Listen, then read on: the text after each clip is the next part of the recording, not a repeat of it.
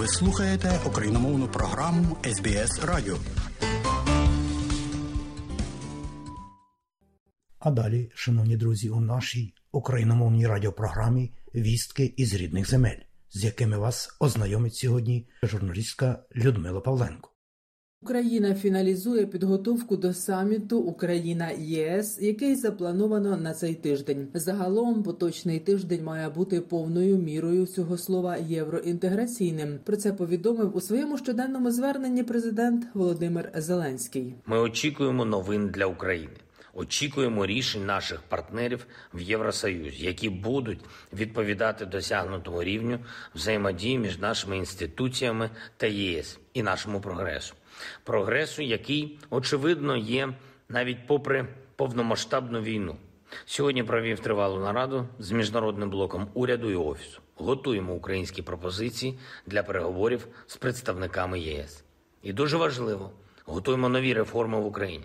Реформи які в багатьох аспектах змінять соціально-правову та політичну реальність, зроблять їх людяніше, прозоріше, ефективніше. Але ці деталі згодом з результатами відповідних зустрічей. Провів сьогодні, як і фактично щодня, кілька нарад з військовими з керівництвом розвідки. Детально опрацьовуємо ситуацію на всіх основних оперативних напрямках та в перспективі, те, до чого готується окупант, і те, чим ми вже відповідаємо на таку підготовку Росії до спроби реваншу. Наші сили оборони та безпеки, державна влада України, наші партнери. Ми всі разом спрямовуємо наші зусилля так, щоб Росії не лише не вдалося відігратись на полі бою, а щоб окупант втратив у своїх спробах реваншу останню надію на агресію. Міністерство закордонних справ Ірану напередодні оголосило про виклик посла України для пояснень і вручення ноти протесту. Іранським чиновникам не сподобався коментар глави офісу президента України Михайла Подоляка про атаки дронів на військовий завод у місті Ісфахан. У Твіттер він зокрема написав, що війна цитую виставляє жорсткі рахунки авторам та співучасникам. Позицію Подоляка в іранському зовнішньополітичному відомстві назвали дивною та упередженою. Міністерство закордонних справ України своєю чергою відреагувало на виклик повіреного у справах України в Тегерані нагадуванням про перську народну мудрість. Не роби іншому зла і собі не нашкодиш. Про це у Фейсбук написав речник дипломатичного відомства Олег Ніколенко. Раніше Іран визнав передачу безпілотників до Росії, але стверджує, що вони були відправлені до вторгнення Москви в Україну минулого року. Москва ж заперечує, що її війська використовують іранські безпілотники в Україні. При цьому саме ударні безпілотники поряд з ракет ракетами Росія постійно застосовує для масованих атак по тилових українських містах, цивільній та критичній інфраструктурі. Внаслідок таких атак руйнуються будинки мирних мешканців, гинуть цивільні. Ракети, уламки яких виявляють після російських атак по Україні, є російського виробництва. Застосування північно-корейських ракет поки не зафіксоване. Про це розповів секретар Ради національної безпеки та оборони України Олексій Данилов. Але за його словами, потужностей виготовляти достатню кількість ракет на своїй території Росія не має. Вони мають велике бажання звертатися до країн, які є їм дотичними, так вони вважають для військової допомоги. Принаймні, ми ще не бачили іранських ракет. Хоча ви знаєте, що вже 3-4 місяці йде розмови, що Іран мав би постачати на територію Росії ракети. Поки що це тільки обмежується джахідами. От але в Ірані відбуваються певні події, відбуваються певні процеси. Давайте уважно спільно спостерігати за всіми цими речами. Якщо не дай Боже буде ракета або іранського, або корейського виробництва на території нашої країни, ми обов'язково повідомимо не тільки наше суспільство, ми весь світ про це повідомимо. Нагадаю, напередодні генеральний секретар НАТО Єнс Столтенберг заявив, що Північна Корея допомагає Росії ракетами і снарядами. Про це він сказав, перебуваючи у південній Кореї, де намагався переконати керівництво цієї країни допомогти Україні з боєприпасами. Досягти домовленостей поки не вдалося. Єнс Столтенберг також повідомив, що у НАТО спостерігають підготовку Росії до нового нападу. Російський диктатор Путін Путін не змінив своїх цілей щодо захоплення України, сказав Столтенберг, і зазначив, що Кремль нарощує свій арсенал завдяки підтримці інших авторитарних держав, таких як Іран та Північна Корея. Росія прагне великого реваншу, і вона його вже розпочала. Але загарбникам не вдасться забезпечити упевнений позитивний результат у наступі. Про це заявив президент Володимир Зеленський напередодні в Одесі, відповідаючи на питання журналістів про ймовірність повторного масштабного наступу Росії на Україну. Всю інформацію, яку від розвідки ми отримували і продовжуємо отримувати, ми детально вивчаємо, аналізуємо, і все, що у нас є, всю свою інформацію, ми передаємо партнерам. Секретів не може бути. Нам потрібна підтримка зараз. Бо реванш, про який йдеться, він зрозумілий. Я скажу вам чесно, ми вважаємо, що на Донбасі війни не зупинявся, і він посилюється там постійно. Щоденно у них або нові групи військових кадрових, або ми бачимо збільшення кількості вагнеровців і запит до партнерів щодо посилення нашої армії будувався на ґрунті саме цієї інформації. Сказав Володимир Зеленський. Додам, що наприкінці матеріалу також прозвучить традиційне щоденне звернення президента України за підсумками чергового дня війни. Росія продовжує направляти нові військові підрозділи до Білорусі. Військовослужбовці, які вже пройшли навчання, повернулися з Білорусі до Росії. А вже з Російської Федерації переводяться на окуповані території України, де ведуть бої. У Білорусі нині можуть перебувати близько 9 тисяч російських військовослужбовців. Проте ситуація на кордоні з Білорусю залишається повністю контрольованою українськими військами. Про це повідомив речник Державної прикордонної служби України Андрій Демченко. Раніше ми фіксували дещо більшу їхню кількість, але ті підрозділи, які вже пройшли навчання, вони були переведені назад на територію Росії для того, щоб в подальшому перекинути на напрямки, де ведуться бойові дії. А на територію Білорусі зайшли нові підрозділи для проведення цих навчань. Ну і власне підготовки. Триває навчання авіаційної компоненти, яка має завершитися з 1 лютого. Поряд нашого кордону ми не відмічаємо переміщення ні військової техніки, ні особового складу цих підрозділів. Вони переважно знаходяться на тих військових полігонах, які е, люб'язно так надає Білорусь. Зміни тактики російської армії на фронті на Донеччині не спостерігається. Російські окупаційні війська продовжують атаки малими групами і проводять підсилення своїх угруповань. Зокрема, на Солидарському та Бахмутському напрямках російські армійці замінюють вагнерівців регулярними військами. Про це розповів військовослужбовець, голова ради резервістів сухопутних військ збройних сил України Іван Тимочко. За його словами, це поки не критична маса, яка могла би зробити перелам на цій ділянці фронту. Звичайно, їх до контрнаступу змушують два основні моменти: суспільний запит на якусь перемогу в межах самої Росії, і друге, те, що вони розуміють, що у нас відбувається насичення армії зброєю західних зразків. Е, На даному випадку ми бачимо власне заміщення регулярними військами е, власне вагнерівців на Солидарському і Бахмутському напрямку. Щодо мобілізованих е, нових в основній масі ще мобілізовані їхні не прибули. Підсилення російських військових угрупувань на Донбасі є свідченням того, що Росія укорінюється на захоплених територіях. Робить це для того, аби зберегти сухопутний коридор до Криму і змусити Україну до переговорів з цього приводу. Говорить командувач аеромобільних військ України в 1998-2005 роках. Аналітик Іван Якубець. Це головна задача їхня. А паралельно вони проводять такі безшабашні штурмові дії з метою все ж таки як можна більше, хоч на кілометр, хоч на два або на десять, відсунути наші війська і захопити більше території Донецької області, Запорізької та, та Луганської. Російські війська продовжують щоденно атакувати Херсонщину із артилерійських установок, великокаліберних мінометів та реактивних систем залпового вогню. Окупанти б'ють по цивільній інфраструктурі житлових будинках. Як пояснив начальник об'єднаного прес-центру сил оборони Таврійського напрямку Євген Єрін, наступальних угруповань російської армії на Херсонщині поки не спостерігається, але фіксується активізація роботи розвідувальних диверсійних груп. Як ми знаємо, там де з'являється Вагнер, там іде певна активізація. Тому ми теж до цього питання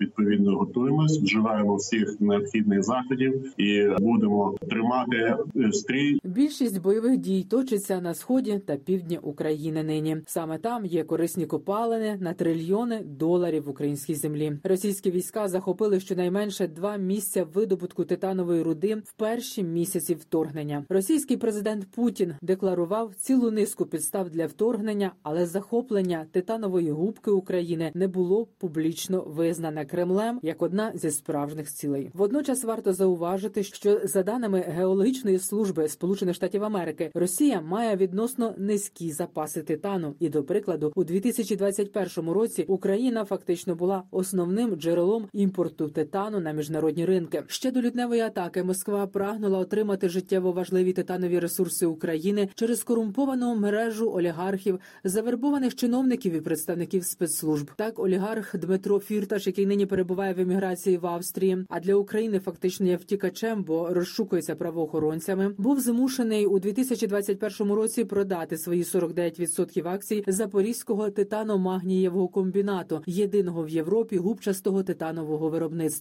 До цього його спонукало звинувачення українських правоохоронців у продажу титану Росії для військових потреб. У січні 2022 року Фірташ продав Кримський титановий завод російській фірмі Титан. Андрій Бродський, генеральний директор української титанової компанії Велта, сказав виданню Newsweek, що саме цей метал є життєво важливим для триваючих атак Росії по Україні. У ракетах, які майже щодня летять в Україну, дуже високий вміст титану, пояснив він. Своєю чергою Київ сподівається, що українська титанова промисловість стане однією з платформ для залучення іноземних інвестицій і політичного захисту, що з цим був би пов'язаний. Як наголосив виданню Newsweek Олег Устенко, економічний радник президента Зеленського, Україна володіє значними запасами титану і літію, які користуються значним попитом зараз і будуть ще більш затребуваними у майбутньому. Збитки завдані Україні російським вторгненням вже оцінюються у 700 мільярдів доларів. Частково вони можуть бути компенсовані російськими активами.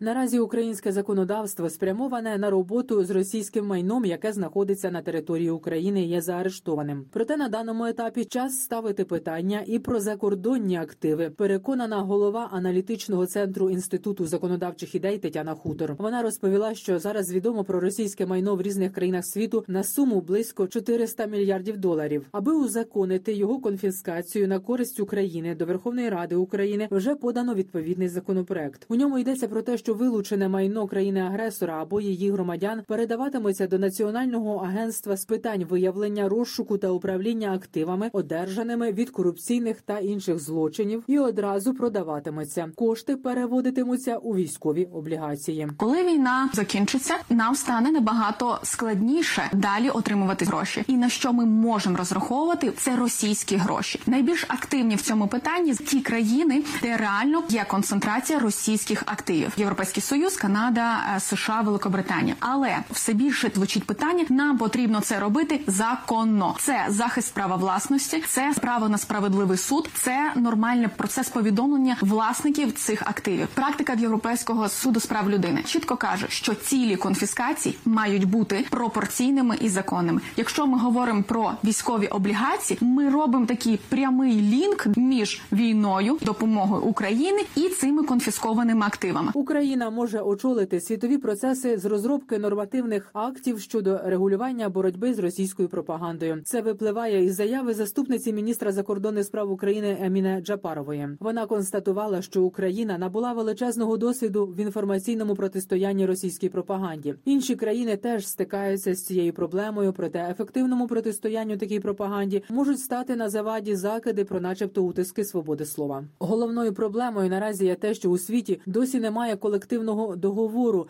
який був би зафіксований у відповідній конвенції щодо захисту від шкідливих інформаційних проявів. Україна наполягає на створенні такого документу. Україна має експертів, які мають досвід і напрацювання у боротьбі з російською пропагандою та інформаційними пропагандистськими спеціальними операціями. Далі прозвучить у повному викладі щоденне звернення президента України Володимира Зеленського. Бажаю здоров'я, шановні українці. Короткий звіт про сьогоднішній день. Фіналізуємо нашу підготовку до саміту Україна ЄС, який запланований на цей тиждень. Загалом тиждень має бути повною мірою цього слова євроінтеграційним. Ми очікуємо новин для України.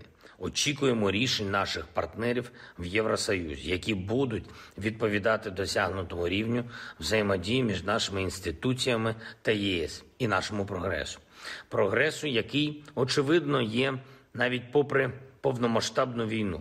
Сьогодні провів тривалу нараду з міжнародним блоком уряду і офісу. Готуємо українські пропозиції для переговорів з представниками ЄС.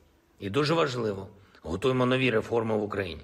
Реформи, які в багатьох аспектах змінять соціально-правову та політичну реальність, зроблять їх людяніше, прозоріше, ефективніше. Але ці деталі згодом за результатами відповідних зустрічей. Провів сьогодні, як і фактично щодня, кілька нарад з військовими з керівництвом розвідки. Детально опрацьовуємо ситуацію на всіх основних оперативних напрямках та в перспективі, те, до чого готується окупант, і те, чим ми вже відповідаємо на таку підготовку Росії до спроби реваншу. Наші сили оборони та безпеки, державна влада України, наші партнери. Ми всі разом спрямовуємо наші зусилля так, щоб Росії не лише не вдалося відігратись на полі бою, а щоб окупант втратив у своїх спробах реваншу останню надію на агресію. Програш Росії зробить безальтернативним надійний і тривалий мир. Я дякую всім нашим партнерам, які підтримують цю позицію України. Говорив сьогодні з прем'єр-міністром Канади Джастіном Трюдо. Поінформував його про ситуацію на полі боя, про постійні штурми на Донеччині, про ситуацію на півдні та наявні загрози. Обговорили, чим можна доповнити нашу оборону взаємодію. Окремо торкнулося питання санкцій та міжнародної ізоляції Росії. Зокрема, я дякую Джастіну за розуміння нашого заклику до міжнародних олімпійських структур щодо неприпустимості будь-яких поступок державі терористу. Олімпійський рух та міжнародний спорт загалом мають бути захищені від доволі звичних намагань Росії політизувати спорт. Ми це бачили неодноразово у різний час. І зараз же російська політизація спорту неминуче означатиме виправдання терору. Цього не можна допустити. І лише разом вільний світ може захистити спорт від тих спортивних бюрократів, які чомусь готові заплющити очі на реальність. Говорив сьогодні також з прем'єр-міністром Бельгії Олександром Декроо. Подякував за потужний оборонний пакет, який був затверджений нещодавно. Обговорили нашу співпрацю на міжнародних майданчиках, зокрема в ООН. Обговорили санкції проти Росії і черговий санкційний пакет. Також говорили і про взаємодію у захисті спорту та олімпійського руху від пропаганди терору. І ще одне зараз певне кадрове затища, але це не означає, що всі необхідні кроки вже зроблені, будуть рішення. Тим у системі, хто не відповідає принциповим вимогам держави і суспільства, не варто засиджуватись у кріслах. Я дякую кожному і кожній, хто захищає державу. Я дякую всім, хто воює за Україну. Я дякую за кожну збережену українську позицію на фронті і дякую за кожну знищену позицію ворога. Слава Україні! Людмила Павленко для Радіо СБС. І далі нагадуємо, що україномовна програма Радіо СБС щодня подає вістки з рідних земель та огляд новин бюлетеня СБС Радіо. Заходьте на нашу веб-сторінку www.sbs.com.au і також на нашу сторінку у Фейсбуці. Ви можете слухати наші радіопрограми також і через мобільні додатки App і Google Play. Слухайте Радіо СБС сьогодні і завжди.